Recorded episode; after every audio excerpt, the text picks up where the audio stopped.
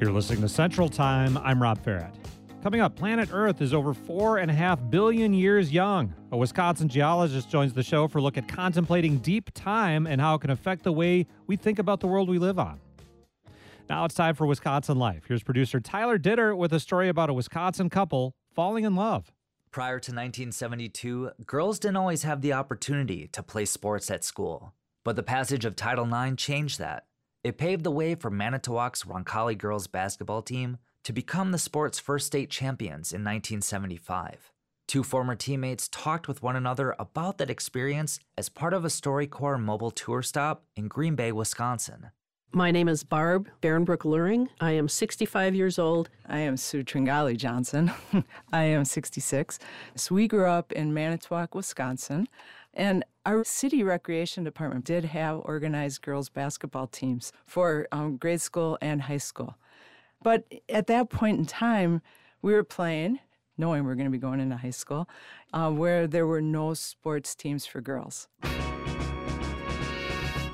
But ta-da, enter the passage of Title IX, the fact that our private high school, Manitowoc Roncalli, received public assistance for lunches, which meant they were getting public assistance, so they would have to begin offering sports for girls too. So when we got to school, we found out that we were going to have a basketball team. We felt like we won the lottery. In the summer of 1972, the budgets were already done, and all the money, of course, was at that point pledged to the boys' sports teams. So that meant the budget for the girls was zero, right? Nothing. Uh, assistant coach Sue Schneider, who was a her mom was like an excellent seamstress.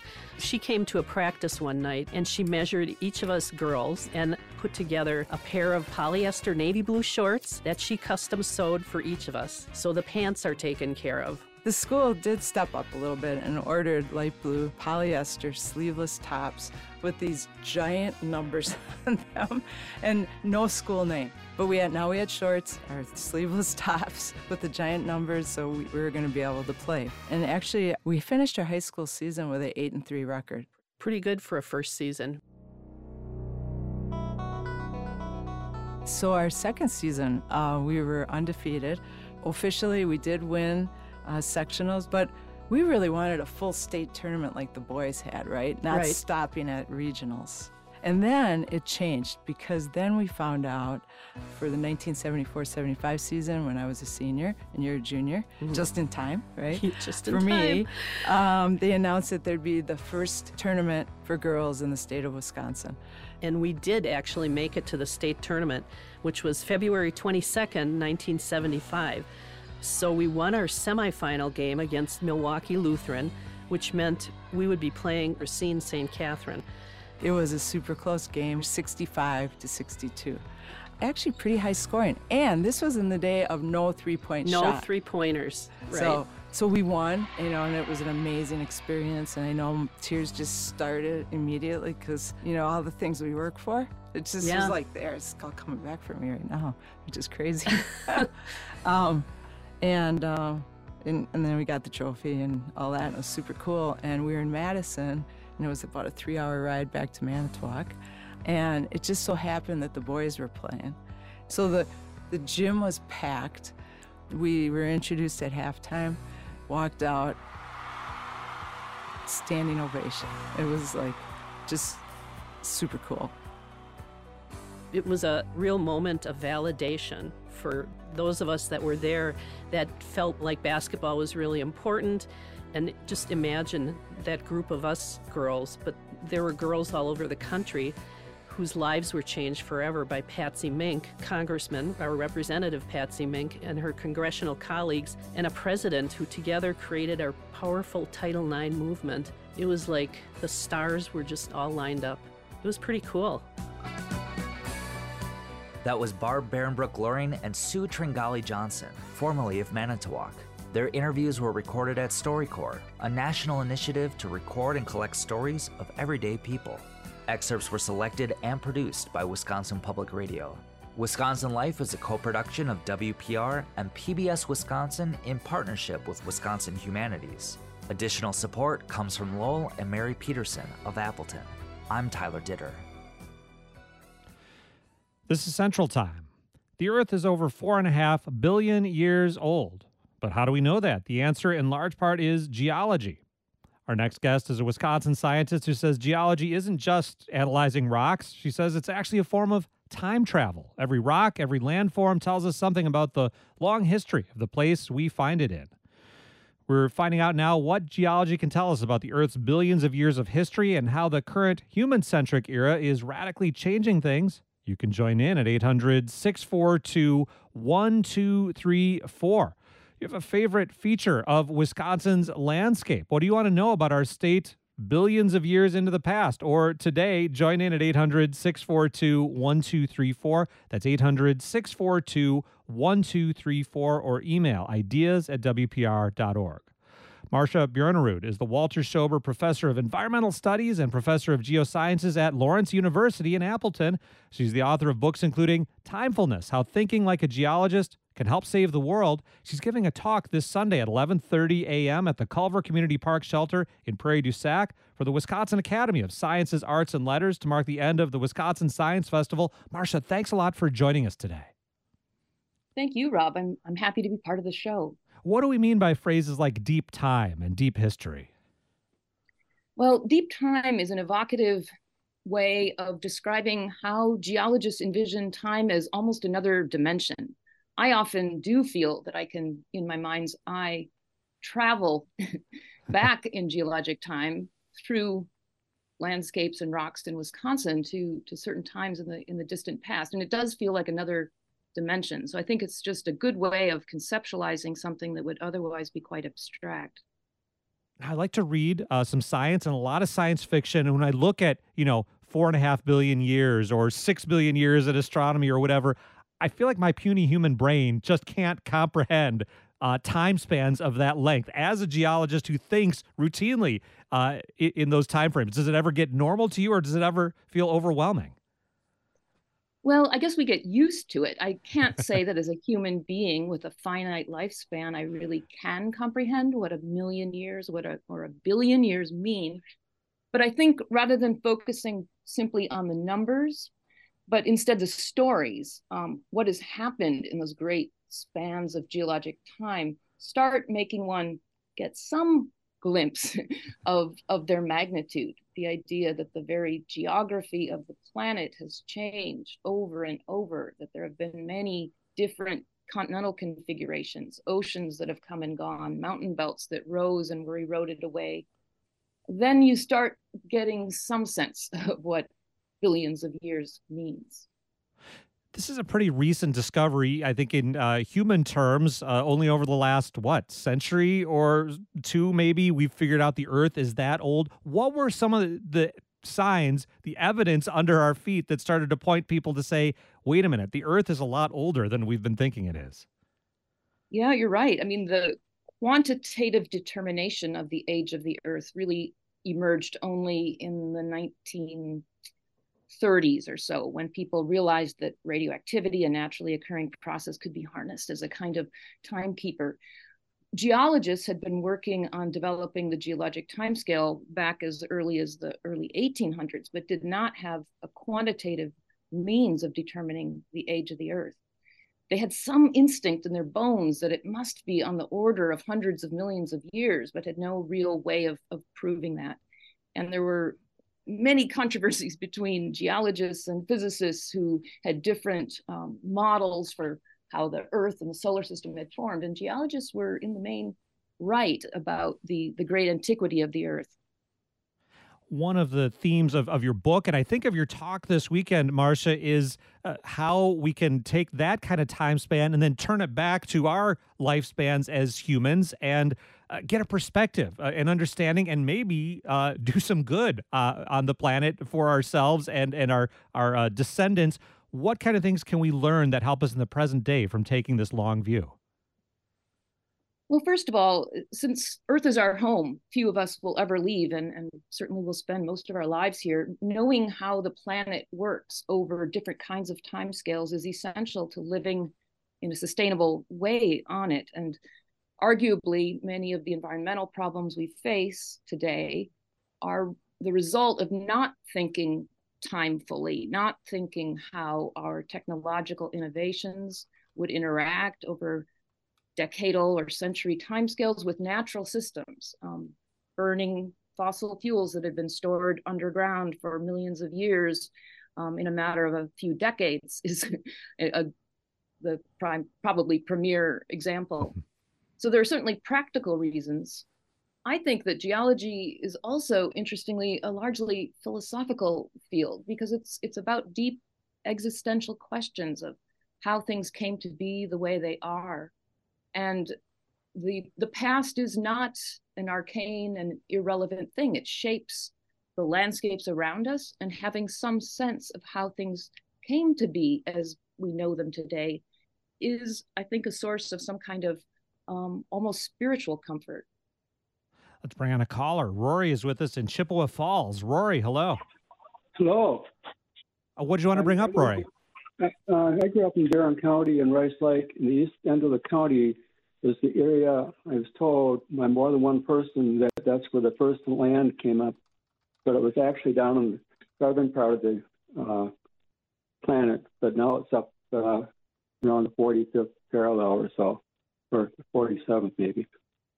Rory, thanks a lot for the call. I hadn't heard that, Marcia. Uh, a piece of Wisconsin prehistory there uh, is. How would we figure that out uh, if uh, part of Barron County was some of the first land to emerge from the water? Mm, well, Barron County does have some very old rocks, including um, the Barron quartzite that is probably a kind of sister formation to the Baraboo quartzite in, in the Devils Lake State Park area and the Baraboo Ranges. Um, it's old, uh, probably around 1.6 or 7 billion years old, but it's not the oldest um, emergent land, um, even in Wisconsin. So we have remarkably old rocks in parts of the state. Um, we are actually a state with remarkable geodiversity. People may have the idea of biodiversity, um, you know, many different species living in a place. Well, we have many different rock types of many different ages. And um, the, the Barron County Rice Lake area is kind of a microcosm of that. There are some relatively youngish rocks, only 500 million years old. And then there's the Barron quartzite that's a billion years older than that. Um, so yeah, old, but but not the oldest. Rory, thanks a lot for that call. We're finding out what Geology can teach us about the nature of time. Our guest is Marcia Bjornerud, professor of environmental studies and professor of geosciences at Lawrence University, speaking at an event in Prairie du Sac this Sunday. You can join the conversation at 800 642 1234. Do you ever try to think about that? Just how old this planet is, how it's changed, and how features have emerged? And are there things that uh, you love to see natural formations in Wisconsin or beyond. Join in at 800 642 1234. That's 800 642 1234. We'll pick up the conversation coming up next on Central Time. You're listening to Central Time. I'm Rob Ferrett. We're talking about what geology can teach us about the nature of time and the planet we live on. Our guest is Marcia Bjornerud, professor of environmental studies and professor of geosciences at Lawrence University. You can join in at 800 642 1234. Do you have a favorite geological formation, something, landscape here in Wisconsin. Do you have a question for our guest? Join in at 800 642 1234. That's 800 642 1234. Marcia, I'll admit to having had the misconception at various points that, you know, geology is about rocks. But as I as I read more and hear more about it, uh, it's amazing how much life, life forms have influenced uh, our landscapes, our landforms, our geological history on the planet. Can you talk a little bit about uh, how much geology is a story about life as well? Yeah, you're absolutely right. And there's a growing understanding that Earth and life have co evolved, that um, it's not simply that Earth was the right distance from the sun and we had water, which were prerequisites for life getting a toehold, but ever since it did, it has been actively modifying this planet um, for at least 3.8 billion years. And perhaps the most dramatic example of that is that um, microbes transformed a volcano breath atmosphere of pure carbon dioxide and some water vapor, similar to what we would see on Mars or Venus, into this wonderful oxygenated atmosphere that we enjoy today. And in fact, some of the rocks we have in northern Wisconsin, the, the banded iron formation up in the Gogebic range, record that transition from a world with no oxygen in the atmosphere to one in which there was at least some O2, free oxygen um, in the atmosphere. And that happened about 2 billion years ago, thanks to microbes. Looking at Wisconsin's uh, geological history, uh, somebody put a map online where you could pick a date and said, hey, if you're on this spot and time traveled back X amount of years, here's what your place would look like. And what I learned from that is if you did that in Wisconsin, you probably should have a boat right? Wisconsin was underwater for a lot of geological history. How how much uh, how much was Wisconsin influenced by just being a sea, part of an ocean? That's right. So there are many versions of Wisconsin, and I think you're talking about the long period from what we would call the Cambrian through Devonian time. That would be from about 500 million to maybe 380 million years ago. So that would be a period of about 120 million years over which most of the time Wisconsin was a sort of um, continental shelf setting. The continent itself was smaller and also sea level was higher. And um, the rocks that we know from the southern two thirds of the state, the sandstones and the um, limestones, shale, dolomite, these stratified rocks are all records of that long period of time. So, yes, you would have needed a boat at other times, you might have needed some sort of protective gear from volcanic eruptions. um, you would have been in the midst of great mountains that existed. So there are many, many Wisconsins represented in our rock record. Let's bring on another caller at 800 642 1234. Gwen is with us in Horicon. Gwen, hi. Hello. Thanks for talking. Yeah, what did you want to ask about, Gwen? Well, we live in the Horicon area, and our property actually sits on part of the Niagara Escarpment, and most people don't even understand what that is. And I think it'd be great if she talked about it a little bit. All right. Uh, Marcia, introduced us to, uh, I guess, Gwen's front yard, the Niagara Escarpment. Gwen, I'm so glad you brought that up. We we here in Appleton also are pretty close to the escarpment. Um, so the escarpment is a uh, step in the landscape that um, represents sort of the the edge of a big bowl that's the size of all of lower Michigan and beyond. So there's a, a geological feature called the Michigan Basin, which you can think of as a bowl-shaped feature. And the rocks all around the bowl tilt very gently in toward the middle. And as erosion has acted on these stratified rocks, these sedimentary rocks we were just talking about, the soft ones have eroded away more easily than the hard ones. And the, the thing that really defines the escarpment is the really resistant, tough Silurian dolostone. And it's underlined lain by much softer shale that just is not up to standing up to erosion or glaciers. And so everywhere you see that contact between the weak shale and the strong dolostone, that's the escarpment. And in fact, it's the same feature that Niagara Falls falls over, way over in New York and Ontario. It's just that here we don't have one Great Lake draining into the other, but it's, it's the same landscape feature that can be traced all around um, the Upper Great Lakes region. Gwen, thanks a lot for the call. Marcia, one quirk, as I understand it, of geological history that probably disappoints a lot of kids. We don't seem to discover a lot of dinosaur fossils in Wisconsin. That doesn't mean they weren't here, but uh, what happened so that we don't seem to find a lot of them here? Right. So that's we have a long and wonderful history, but we do not have Jurassic and Cretaceous rocks in Wisconsin. Um, so that times when there is no rock record preserved means we were high and dry and, and exposed to erosion. So most sedimentary rocks are in fact marine sediments, and most dinosaurs were walking around on land. So during times when areas are above sea level, it's much less likely that rocks will be preserved into the geologic record. Time for one more caller. Mitch is with us in Madison. Mitch, hello. Sure.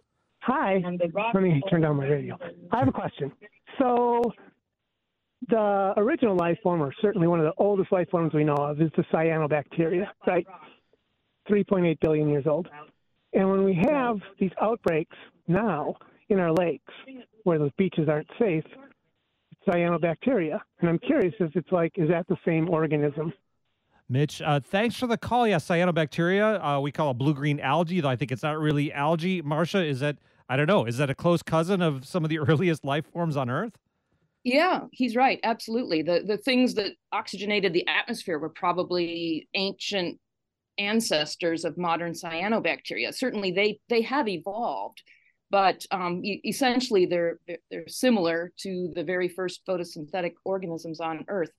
Um, today, they can be a problem if they're proliferating and and um, you know overwhelming other microbial communities in, in our lakes and rivers, but they should be respected, I guess, for bringing us this beautiful oxygenated atmosphere. Mitch, thanks a lot for the call. Marcia, we mentioned that talk coming up on Sunday in just our last few moments. Uh, what is the main point you're hoping to bring to people? Well, it's called A Celebration of Time, and it's sponsored by the Wisconsin Academy of Sciences, Arts, and Letters, as well as um, the Wisconsin Science Festival, as you mentioned, and Badger History Group. I just learned, unfortunately, that the in-person event is sold out. Oh, okay. But anyone can um, join online. Just go to the Wisconsin Academy website, and it's free to register. Um, I'll be speaking about the deep geologic history of Wisconsin, and then um, John Greendeer, who's the new president of the Ho-Chunk Nation, will also be speaking about the very long, rich human history of the Baraboo Hills um, region and the Badger um, Army ammunition site and the rec- reclamation of that site. Marcia, we'll leave it there. Thanks so much for joining us. Thank you, Rob. Marcia Bjornerud is the Walter Schober Professor of Environmental Studies and Geosciences at Lawrence University in Appleton. We'll get a link up so you can see that talk online at wpr.org slash central time so you can see that Wisconsin Academy link and, and watch online. Coming up tomorrow on Central Time, phone etiquette has changed a lot. Should you text before calling? Should you leave voicemail? Talk on speakerphone in a crowded place? We'll tackle those questions and more. That's tomorrow here on Central Time. Coming up after the news, bottled water is big business, but there's a lot of pushback over costs, plastic pollution, and more. We'll talk to the author of the new book, Unbottled The Fight Against Plastic Water and for Water Justice. I'm Rob Ferrett. This is Central Time on the Ideas Network.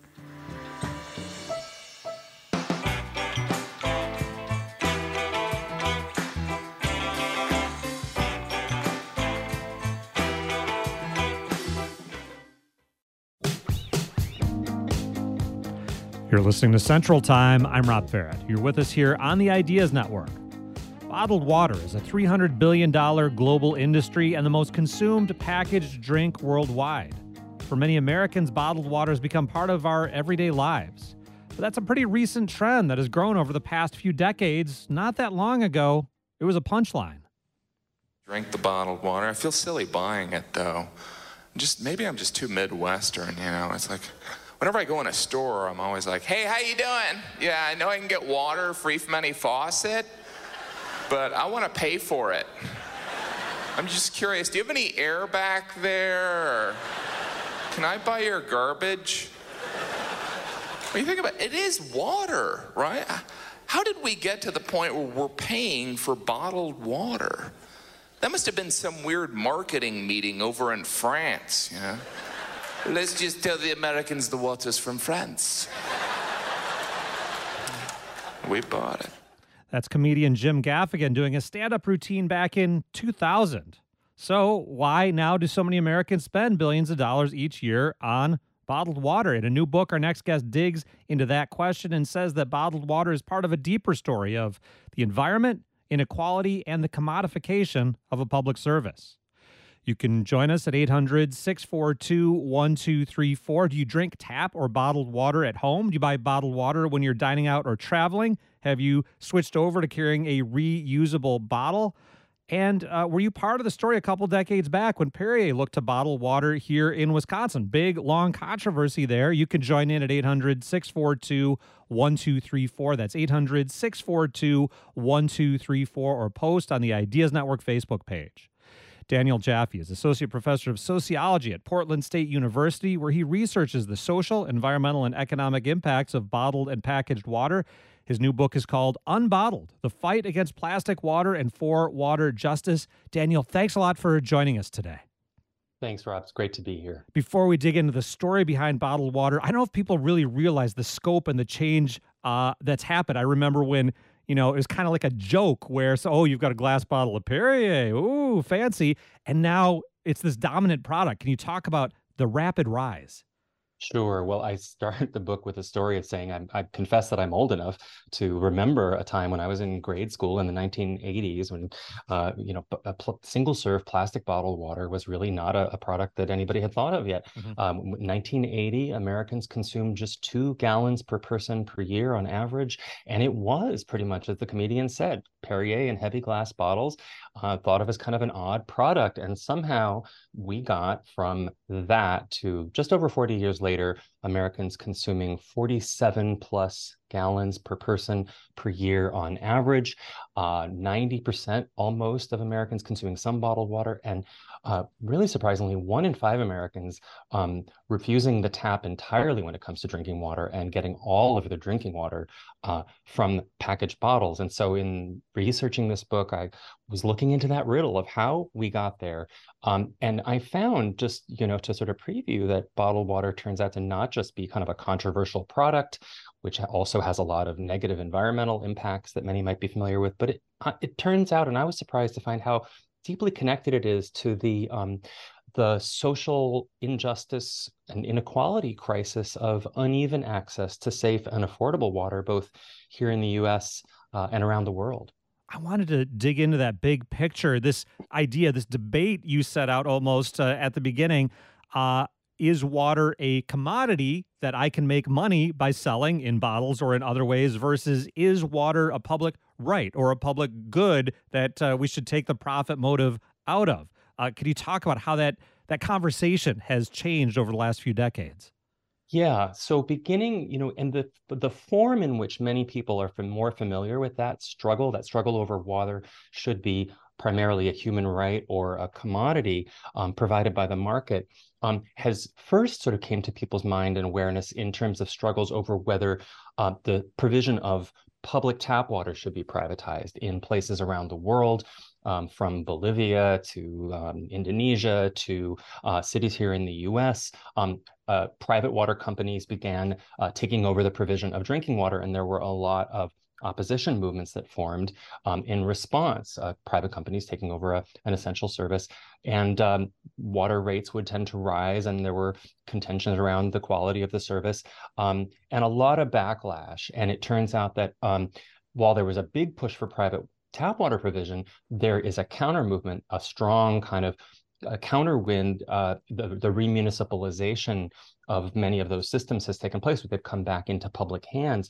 But I think what's gotten less attention is this other major form of what some would call the privatization of, of drinking water, which is the rise of bottled and, and packaged water in, in different forms around the world and its sort of growth into a global industry, as you say, passing $300 billion. And I think that it turns out to generate its own kind of opposition movements there's been less attention to it, but I think that it is set to very quickly become the largest, the fastest growing, and the most significant form of the privatization or the or the as you say the commodification of drinking water. One big development that's turned out to be one of the big problems in bottled water is lightweight plastic. Can you talk about this technological development that really yeah. made it so relatively cheap to ship lots and lots of little bottles of water? Yes, it uh, turns out that the the industry was experimenting with plastic water bottles as far back as 1969, uh, uh, actually. But it wasn't until the early 90s that they sort of cracked the code of making this lightweight PET plastic easily producible and um, sell, you know, so the conversion to PET plastic, that number one plastic lightweight bottles began. And I think if you remember back to the 90s, those who were around, suddenly it seemed like everything was being sold in plastic instead of glass. And PET really was the development, the technological development that allowed the industry to mass produce this product. And um, production and consumption grew very rapidly. And then bottled water became very big business and the big food and beverage companies got involved. And so not coincidentally in the 90s when was also when you saw the big soda makers, Pepsi and Coke get into the business with Dasani and Aquafina. Um, and they and Nestle uh, and Dannon began buying up smaller bottlers around the country and around the world.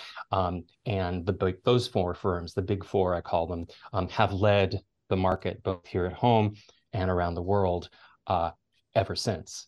Talking to Daniel Jaffee about his new book, Unbottled The Fight Against Plastic Water and for Water Justice. You can join in at 800 642 1234 with your thoughts or questions.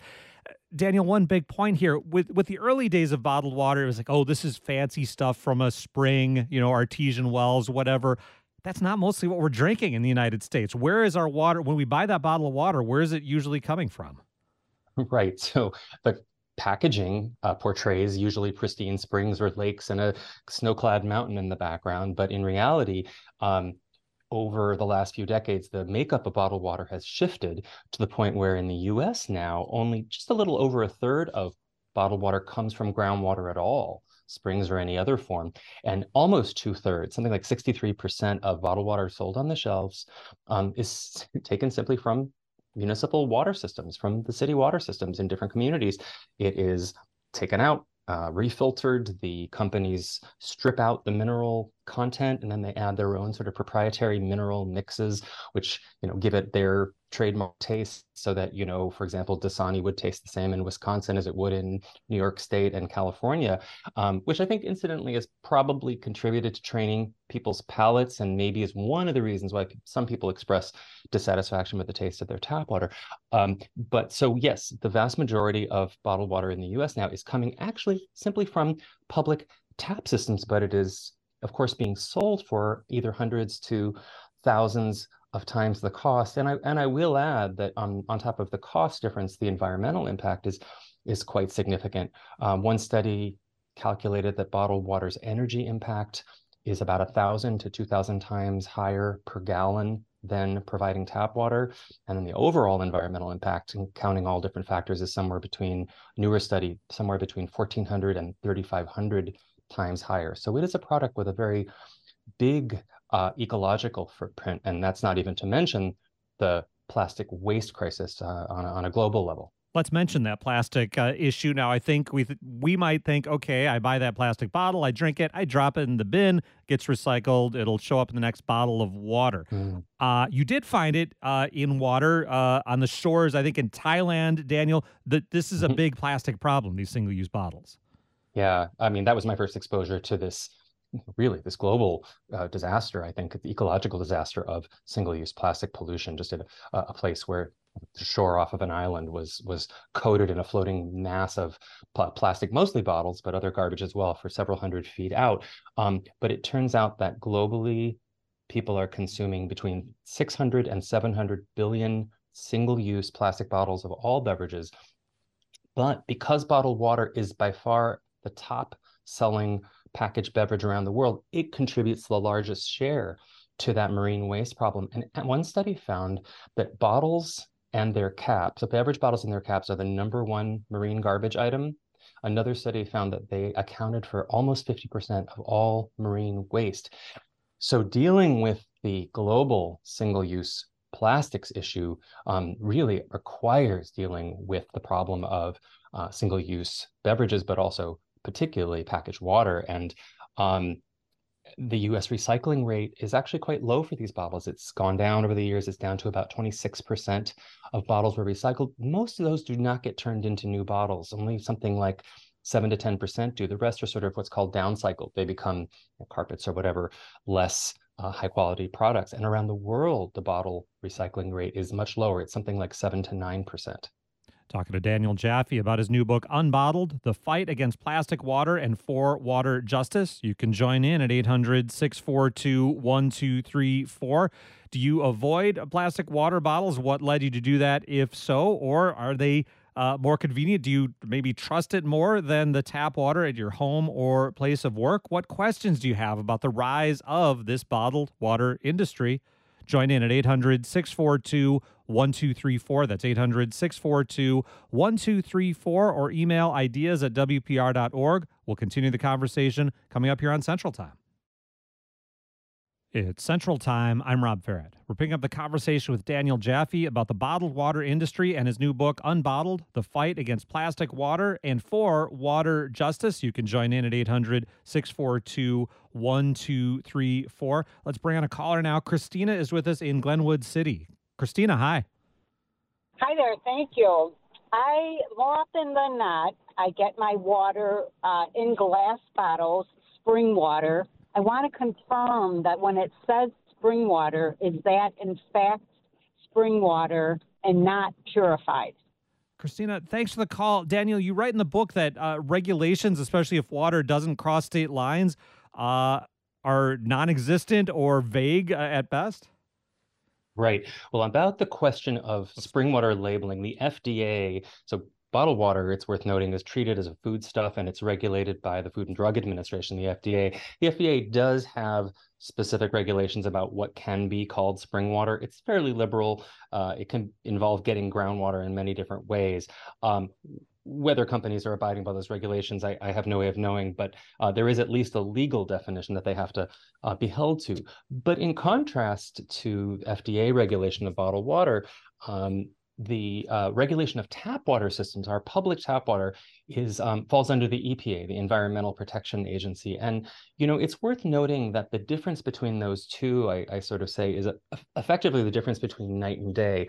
Um, there's a, a pretty dramatically uneven playing field between the bottled water industry and um, public tap water providers in terms of the regulatory uh, structures they're under, not so much in terms of the contaminants that they're allowed to have. They're held to roughly the same maximum levels of contaminants, but um, EPA regulation is far more rigorous. Tap water utilities have to test their water more often uh, and have to critically report to the public when they find contamination uh, almost immediately and also publish annual reports. Whereas bottled water companies, the concern is that they uh, test the water themselves.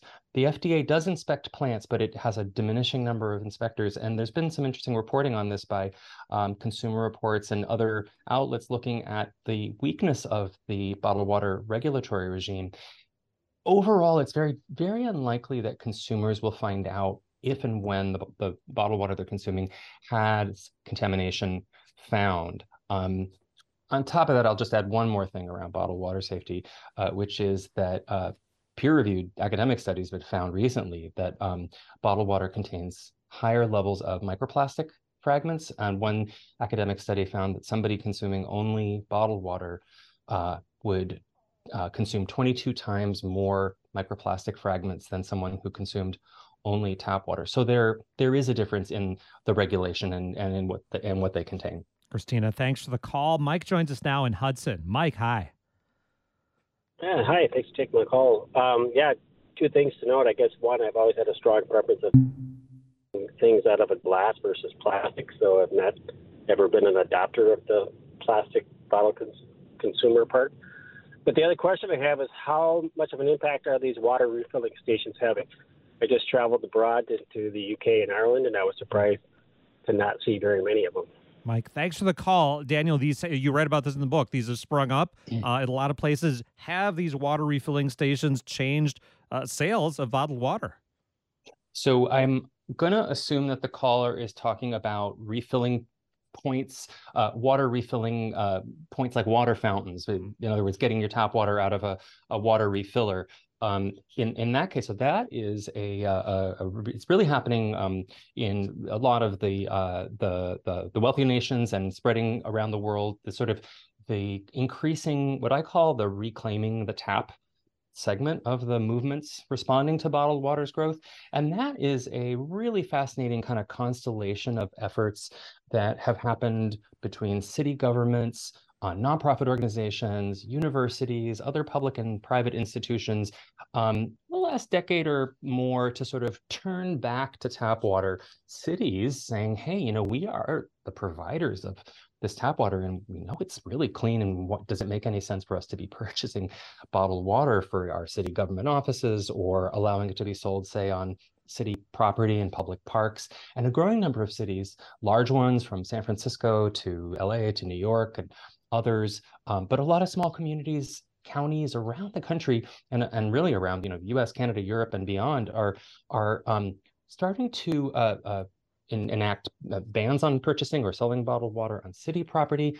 Um, and then the flip side, that sort of required two-step dance that they do if they ban it in some places is to then expand access to clean of public tap water, free public tap water in public places.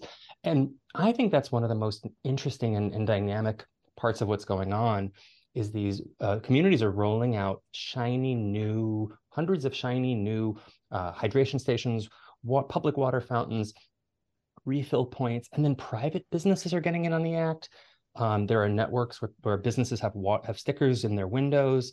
There are apps. One uh, big app is called the Refill app. Comes from a nonprofit group based in the UK, but it now has it's gone global. It has 300,000 refilling points on its app, so you can like look to find out what the nearest place you can get a free refill. Sometimes it's in a coffee shop that won't make you buy anything. They'll just give you free water, and that's sort of taking off as a, a movement, and it has actually gotten the attention of the bottled water industry, and they are concerned. I do a lot of reading of market literature and market reports, and um, the industry is concerned. And they say particularly young folks, but but across the board, people turning back to the tap is making a dent in sales. Um, I just looked at the latest statistics last week in the U.S.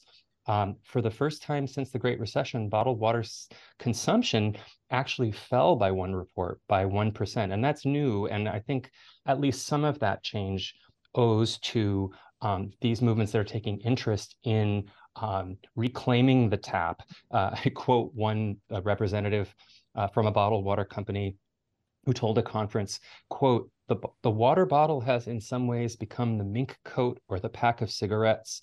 It's socially not very acceptable to the young folks, and that scares me, unquote. So uh, the industry is alert to this, and, and they are concerned. Mike, thanks for the call. Daniel, in our last couple minutes, another part of the story I want to get into. You looked at the, the water crisis in Flint, Michigan, and some other places. Some of the bottled water marketing material, internal material you mentioned, talks about, hey, this is maybe a growth opportunity if people don't yeah. trust your trust their water, and you worry that that's going to lead maybe to uh, dis lack of trust in municipal water and disinvestment in public water supplies. Can you uh, take our last couple of minutes and talk about that? Yeah, that, that's very important. Um, so a counter trend to what I just described, this sort of turning back to the tap among um, people in communities that have the privilege of, you know, high quality tap water, which is the vast majority of U.S. drinking water utilities, by the way, but a small percentage, very small, seven, eight percent at the absolute most of U.S.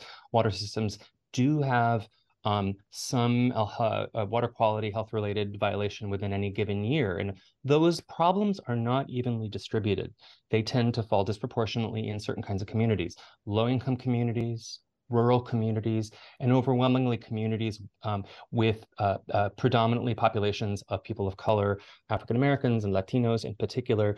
And those, it turns out, are the social groups who also um, distrust their tap water the most and who have turned to buying bottled and packaged water the most. And um, the industry is, is aware of this. And so what we actually now have, I think, is, and, and, and rather than sort of say people are misinterpreting, because obviously if 20% of people are not drinking tap water, uh, but it's only you know 7% or 8% of the systems have a violation. Some people are turning away from perfectly good water. But rather than say there's a misperception, I think we could see that as a, a logical reading of the uneven distribution of risks.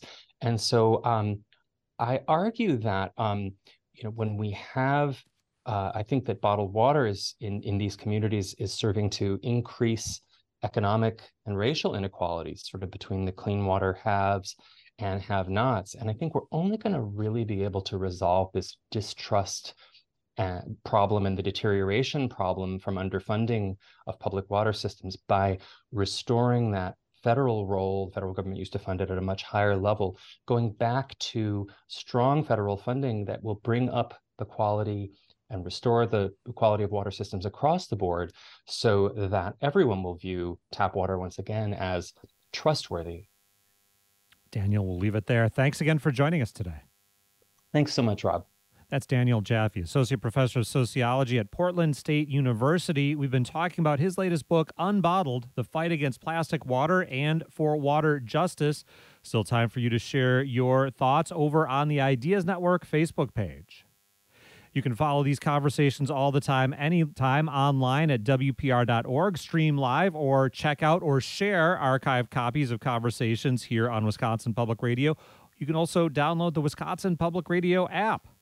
I'm Rob Ferrett. You're listening to Central Time here on the Ideas Network.